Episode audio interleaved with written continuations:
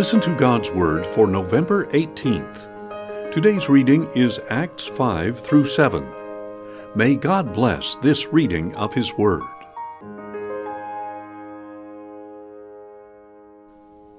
Acts 5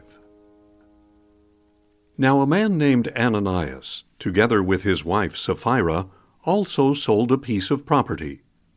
With his wife's full knowledge, he kept back some of the proceeds for himself, but brought a portion and laid it at the apostles' feet. Then Peter said, Ananias, how is it that Satan has filled your heart to lie to the Holy Spirit, and withhold some of the proceeds from the land? Did it not belong to you before it was sold? And after it was sold, was it not at your disposal? How could you conceive such a deed in your heart? You have not lied to men, but to God. On hearing these words, Ananias fell down and died, and great fear came over all who heard what had happened. Then the young men stepped forward, wrapped up his body, and carried him out and buried him. About three hours later, his wife also came in, unaware of what had happened. Tell me, said Peter, is this the price you and your husband got for the land? Yes, she answered, that is the price. How could you agree to test the Spirit of the Lord? Peter replied. Look, the feet of the men who buried your husband are at the door, and they will carry you out also. At that instant she fell down at his feet and died. Then the young men came in, and finding her dead, carried her out and buried her beside her husband. And great fear came over the whole church and all who heard about these events. The apostles performed many signs and wonders among the people, and with one accord the believers gathered together in Solomon's colonnade. Although the people regarded them highly, no one else dared to join them. Yet more and more believers were brought to the Lord large numbers of both men and women. As a result, people brought the sick into the streets and laid them on cots and mats so that at least Peter's shadow might fall on some of them as he passed by. Crowds also gathered from the towns around Jerusalem, bringing the sick and those tormented by unclean spirits, and all of them were healed. Then the high priest and all his associates who belonged to the party of the Sadducees, were filled with jealousy. They went out and arrested the apostles and put them in the public jail. But during the night, an angel of the Lord opened the doors of the jail and brought them out, saying, Go, stand in the temple courts, and tell the people the full message of this new life. At daybreak, the apostles entered the temple courts as they had been told and began to teach the people. When the high priest and his associates arrived, they convened the Sanhedrin, the full assembly of the elders of Israel, and sent to the jail for the apostles. But on arriving at the jail, the officers did not find them there. So they returned with the report We found the jail securely locked, with the guards posted at the doors. But when we opened them, we found no one inside. When the captain of the temple guard and the chief priests heard this account, they were perplexed as to what was happening. Then someone came in and announced, Look, the men you put in jail are standing in the temple courts teaching the people. At that point, the captain went with the officers and brought the apostles, but not by force, for fear the people would stone them. They brought them in and made them stand before the Sanhedrin where the high priest interrogated them. We gave you strict orders not to teach in this name, he said. Yet you have filled Jerusalem with your teaching and are determined to make us responsible for this man's blood. But Peter and the other apostles replied, We must obey God rather than men. The God of our fathers raised up Jesus, whom you had killed, by hanging him on a tree. God exalted him to his right hand as Prince and Savior, in order to grant repentance and forgiveness of sins to Israel. We are witnesses of these things, and so is the Holy Spirit, whom God has given to those who obey him. When the council members heard this, they were enraged, and they resolved to put the apostles to death. But a Pharisee named Gamaliel, a teacher of the law who was honored by all the people, stood up in the Sanhedrin and ordered that the men be put outside for a short time. Men of Israel, he said, consider carefully what you are about to do to these men.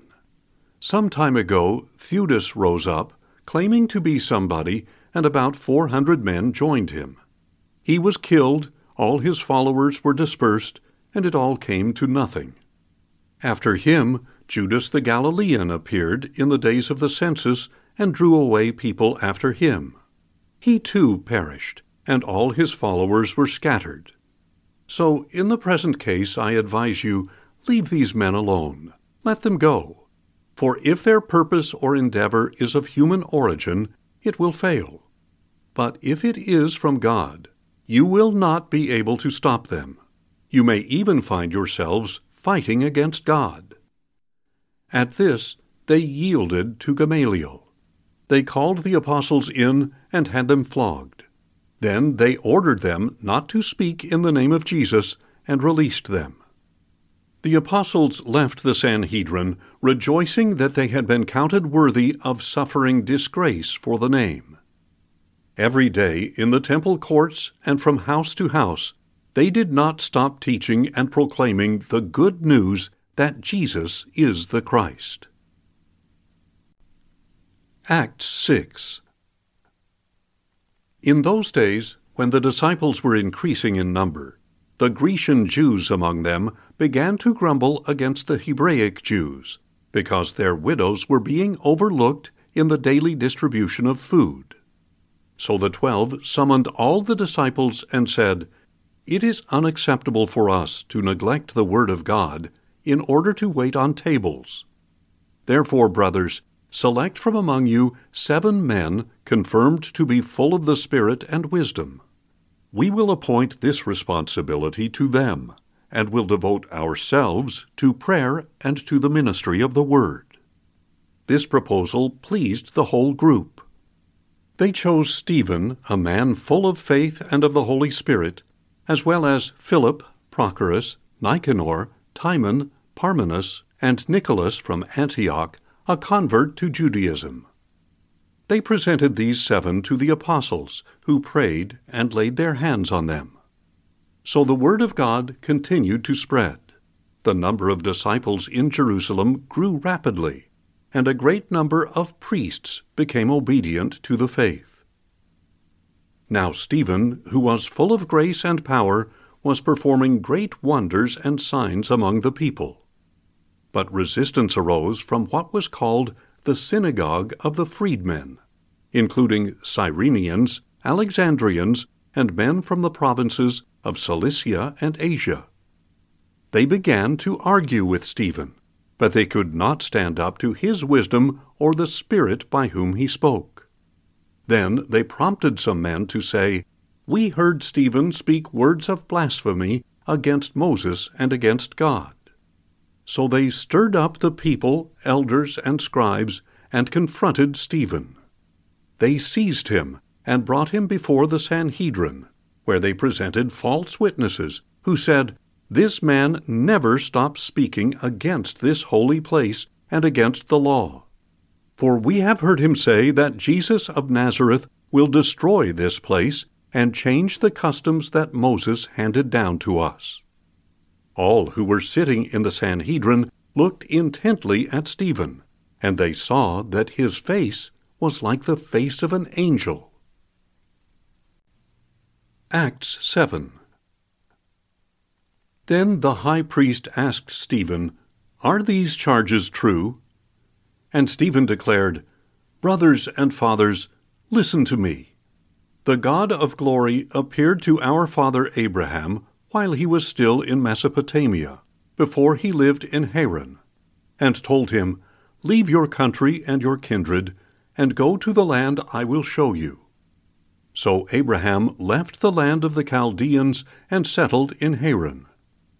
After his father died, God brought him out of that place and into this land where you are now living. He gave him no inheritance here, not even a foot of ground. But God promised to give possession of the land to Abraham and his descendants, even though he did not yet have a child. God told him that his descendants would be foreigners in a strange land, and that they would be enslaved and mistreated four hundred years. But I will punish the nation that enslaves them, God said, and afterward they will come forth and worship me in this place. Then God gave Abraham the covenant of circumcision, and Abraham became the father of Isaac, and circumcised him on the eighth day. And Isaac became the father of Jacob, and Jacob of the twelve patriarchs. Because the patriarchs were jealous of Joseph, they sold him as a slave into Egypt. But God was with him and rescued him from all his troubles. He granted Joseph favor and wisdom in the sight of Pharaoh, king of Egypt, who appointed him ruler over Egypt and all his household. Then famine and great suffering swept across Egypt and Canaan, and our fathers could not find food. When Jacob heard that there was grain in Egypt, he sent our fathers on their first visit. On their second visit, Joseph revealed his identity to his brothers, and his family became known to Pharaoh. Then Joseph sent for his father Jacob and all his relatives, seventy five in all. So Jacob went down to Egypt, where he and our fathers died. Their bones were carried back to Shechem and placed in the tomb that Abraham had bought from the sons of Hamor at Shechem for a price he paid in silver. As the time grew near for God to fulfill his promise to Abraham, our people in Egypt increased greatly in number. Then another king, who knew nothing of Joseph, arose over Egypt. He exploited our people and oppressed our fathers, forcing them to abandon their infants so they would die. At that time Moses was born, and he was beautiful in the sight of God. For three months he was nurtured in his father's house. When he was set outside, Pharaoh's daughter took him and brought him up as her own son. So Moses was educated in all the wisdom of the Egyptians, and was powerful in speech and action. When Moses was forty years old, he decided to visit his brothers, the children of Israel.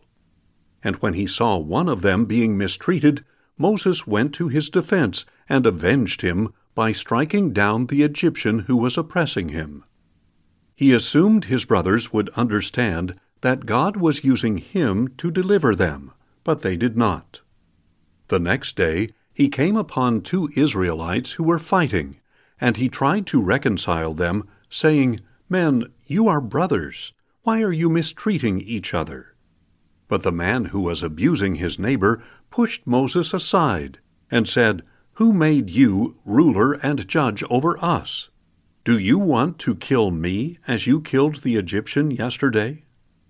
At this remark, Moses fled to the land of Midian, where he lived as a foreigner and had two sons. After forty years had passed, an angel appeared to Moses in the flames of a burning bush in the desert near Mount Sinai. When Moses saw it, he marveled at the sight. As he approached to look more closely, the voice of the Lord came to him I am the God of your fathers, the God of Abraham, Isaac, and Jacob. Moses trembled with fear and did not dare to look. Then the Lord said to him, Take off your sandals for the place where you are standing is holy ground. I have indeed seen the oppression of my people in Egypt. I have heard their groaning, and have come down to deliver them. Now, come, I will send you back to Egypt. This Moses, whom they had rejected with the words, Who made you ruler and judge? is the one whom God sent to be their ruler and redeemer through the angel who appeared to him in the bush. He led them out and performed wonders and signs in the land of Egypt, at the Red Sea, and for forty years in the wilderness.